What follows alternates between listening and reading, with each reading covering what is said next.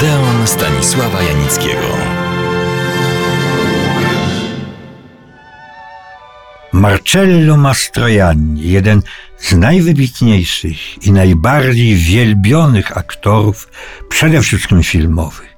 Grał w filmach wszelakich, a było ich nie do wiary 140, chociaż on twierdził, że było tych filmów 170.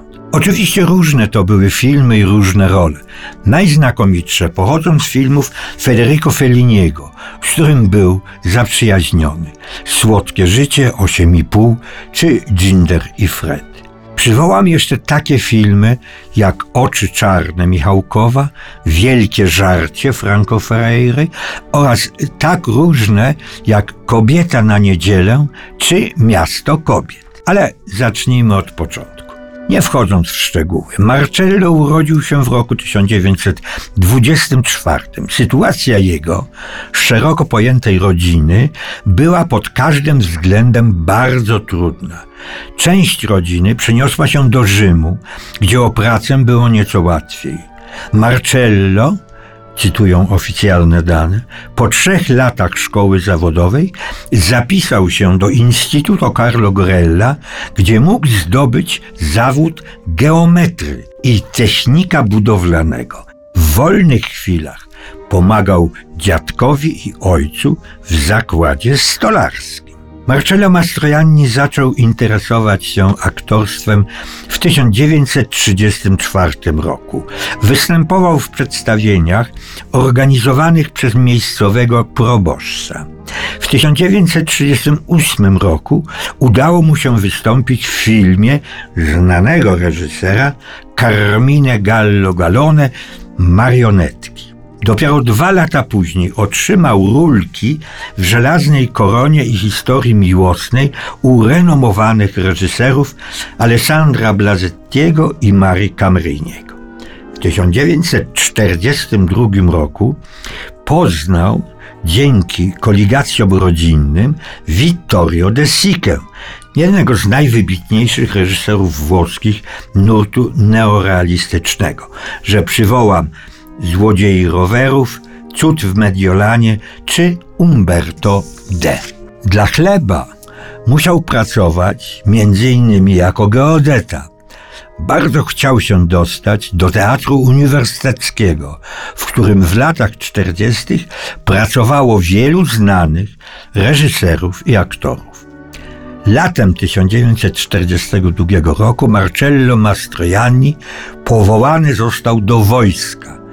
Udało mu się uniknąć wysłania na front, bo zdał odpowiedni egzamin i znalazł się w Wojskowym Instytucie Geograficznym we Florencji. Po podpisaniu rozejmu tenże instytut przeniesiony został do Górnej Adyki. W roku 1944, bojąc się deportowania do Niemiec, Marcello z kolegą sfałszowali przepustki i uciekli do Wenecji. Tam zarabiali malowaniem pocztówek, które sprzedawali turystom. Po wyzwoleniu Wenecji obaj wrócili do Rzymu. Brat Marcellego, Ruggero, pracował jako kelner w hotelu, w którym mieszkali alianccy oficerowie. Dzięki temu w tych trudnych czasach rodzinie Mastroianni powodziło się lepiej niż przed wojną. Natomiast Marcello po powrocie do Rzymu zatrudnił się jako księgowy w angielskiej spółce Eagle Line Film. W 1948 zadebiutował w filmie Nędznicy. Drugim filmem była Sierpniowa Niedziela i tak się zaczęło.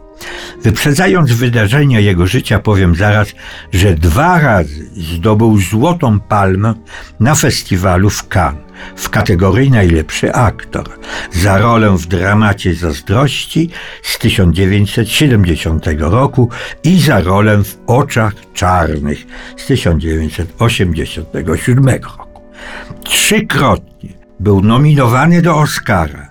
W 1963 roku za Rozwód po włosku, w 1978 za Szczególny dzień, i w 1988 za Oczy Czarne. A teraz jeszcze kilka uzupełnień. Mastroianni mawiał, że gdy nie gra, nie istnieje. Dlatego też grał bez przerwy zarówno w kiepskich, jak i w wybitnych filmach. W swoich najlepszych filmach, cytuję, wykreował postać sympatycznego, nieco zagubionego mężczyzny, pełnego zahamowań, kompleksów, zafascynowanego, a zarazem obawiającego się kobiet. Był autentyczny, ludzki, ciepły. Grał poniekąd samego siebie. W życiu prywatnym był wielbicielem pięknych kobiet i niewiernym mężem włoskiej aktorki Flory Carabelli, z którą miał córkę Barbarę. Najczęściej wiązał się ze swoimi ekranowymi partnerami, między innymi z Ursulą Andres i Faye Dunaway. Przede wszystkim jednak z gwiazdą i wspaniałą aktorką Catherine Deneuve, z którą miał drugą córkę, Chiarę. Nie kończą na tym opowieści o Marcello Mastroiannim, ponieważ w następnym Odeonie mam dla Państwa niespodziankę związaną z Marcello Mastroiannim, na którą wszystkich serdecznie zapraszam.